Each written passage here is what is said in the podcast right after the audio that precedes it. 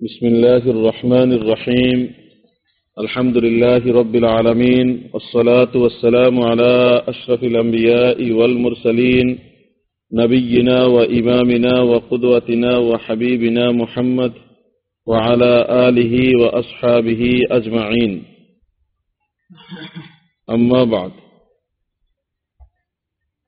عن أبي سعيد الخدري رضي الله عنه أن رسول الله صلى الله عليه وسلم قال إذا وضعت الجنازة واحتملها الناس أو الرجال على أعناقهم فإن كانت صالحة قالت قدموني قدموني.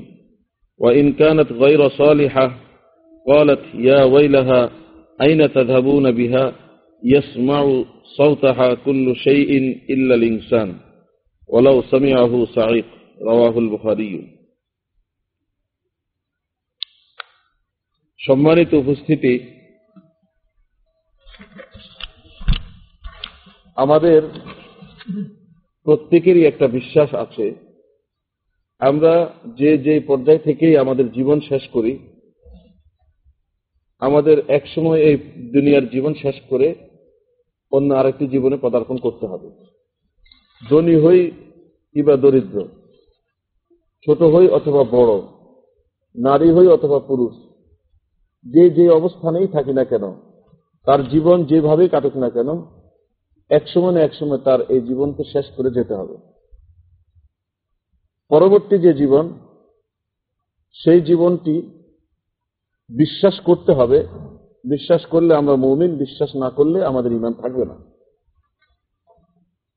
এই দুনিয়ার জীবন হল দারুল ইমতেহান, পরীক্ষা, পরীক্ষার জীবন। আর পরবর্তী যে জীবন আসতেছে, এই জীবনটার নাম দারুল জাজা, প্রতিদানের জীবন। আমরা এখানে অর্জন করে যাব, সেখানে আল্লাহ তালা আমাদেরকে পুরস্কার দিবেন। পুরস্কার পেয়ে আমরা সুখের জীবন যাপন করব। এই জীবনে যদি আমরা এমনভাবে পরীক্ষায় কৃতকার্য হতে পারি, যে আল্লাহ তালার পরিপূর্ণ বিধান মেনে আল্লাহর আনুগত্য প্রদর্শন করে নিজের জীবনটাকে সুন্দর করে যেতে পারি এবং যেরকম আল্লাহ চান সেরকম করে যেতে পারি। পরকালীন জীবনে এমন সুখ আল্লাহ তালা আমাদেরকে দিবেন, যে সুখের কল্পনা পর্যন্ত মানুষ করতে পারে না। আর যদি এর অন্যতা হয়, উল্টাভাবে আমরা চলি, যেইভাবে ইচ্ছা সেইভাবে চলি, আল্লাহ রব্বুল ইজতের হুকুম কি? নবীজি করিম সাল্লামের আদর্শ কি? এটা চিন্তা না করে আমার মন যেভাবে চায় সেভাবেই আমি চলি, তাহলে আমি পরীক্ষায় অকৃতকার্য হব এবং পরকালীন জীবন যেটা আসছে, প্রতিদানের জীবন, সেখানে পুরস্কারের পরিবর্তে আমার তিরস্কার আসবে, শান্তির পরিবর্তে শাস্তি আসবে এবং এমন শান্তি, এমন শাস্তি, এমন কঠিন আজাব যার কল্পনাও মানুষ করে শেষ করতে পারে না, যার কল্পনা মানুষ করতে পারে না। সম্মানিত উপস্থিতি। দুনিয়ার জীবনটি ক্ষণস্থায়ী। তার শুরু আছে এবং শেষ আছে। এক এক জনের জন্য এক এক রকম। কারও জন্য পঞ্চাশ বছর, কারও জন্য সত্তর বছর, কারও জন্য একশো বছর, কারও জন্য আরও কম, কারও জন্য আরও বেশি। কিন্তু পরকালীন জীবনটি এর শুরু আছে, শেষ নাই, এবং এটা চিরন্তন জীবন। একদম শেষ হবে না এমন জীবন। এই জীবনের সুখ এবং দুঃখের চিন্তাটা আমার যেরকম ভাবে আমরা করি, অনিশ্চিত এবং ক্ষণস্থায়ী জীবনের ক্ষেত্রে আমাদের চিন্তাটা যেরকম হয়, আমাদের আল্লাহ বিবেক দিয়েছেন। বিবেকের দাবি তো তাই যে চিরস্থায়ী এবং চিরন্তন জীবনের জন্য চিন্তাটা আর একটু বেশি হওয়া দরকার। আমার এই অনিশ্চিত এবং সীমিত জীবনের ক্ষেত্রে আমি সার্বক্ষণিক সুখের চিন্তাটাই করি। কোন রকমের দুঃখ কষ্ট যাতে আমাকে না পায়, এর চেষ্টার আমার কোনো অন্ত থাকে না। নিরন্তর এই চেষ্টা করে দেয় তাহলে যে জীবন একবার শুরু হয়ে আর শেষ হবে না, সেই জীবনের সুখের জন্য আমাকে এর চেয়ে বেশি করে চিন্তা করা দরকার এবং সেখানে কোনো দুর্ভোগ যাতে না আসে, সেই চিন্তাটা আমার করা দরকার। আল্লাহ রসুল বলেন, আল কাইসুমান দান আনাফসাহু ও আমিল আলিমা বাদ আল মৌত প্রকৃত বুদ্ধিমান তো সেই যে নিজেকে বুঝতে পারল, নিজের সম্পর্কে চিন্তা করলে তার বাস্তবতা অনুধাবন করতে সক্ষম হলো।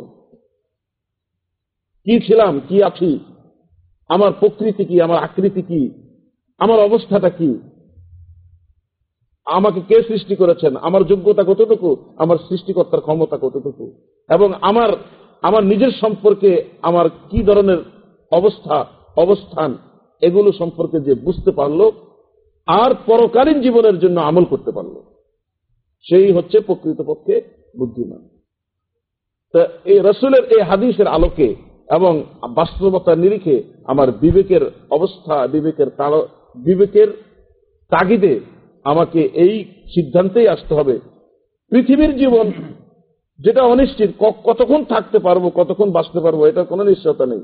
এবং যা উপকরণ আমার আছে, সবগুলো আমি গ্রহণ করতে পারব কিনা, তারও কোনো নিশ্চয়তা নেই।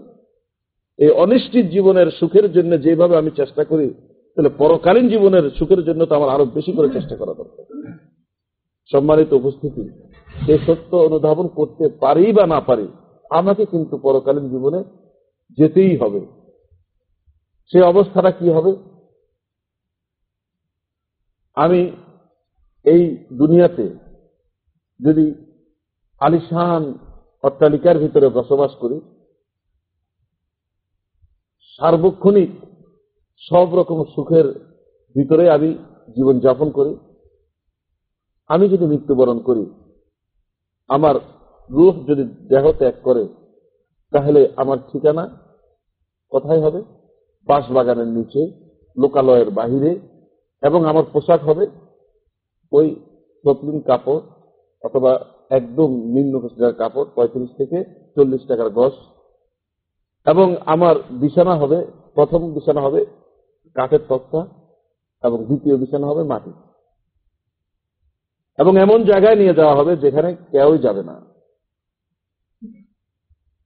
আবার আমি যদি দুঃখে কষ্টে জীবন যাপন করি, ভাঙ্গা বেড়ার ভিতরে, ঠান্ডা এবং শীতের ভিতরে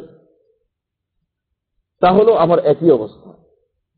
এরকম ঘটনা ঘটতে আমার জানা নেই যে গরিব মানুষ মারা গেছে, তাকে পঁচিশ টাকার গজের কাপড় দিয়ে কাফন দেওয়া হয়েছে, আর যে পয়সাওয়ালা, তাকে দুইশো, তিনশো টাকা গজের কাপড় দিয়ে কাফন দেওয়া হয়েছে এবং আমার জানা নেই।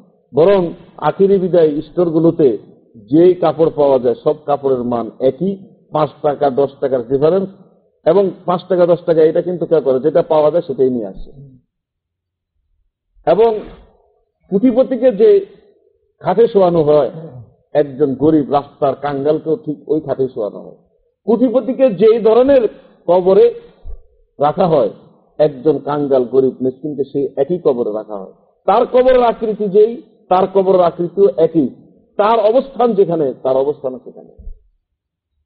তো হলো বাস্তবতা তো হলো নমুনা। তবে পরকালীন জীবন থেকে শুরু হবে মূল। এই অবস্থাগুলো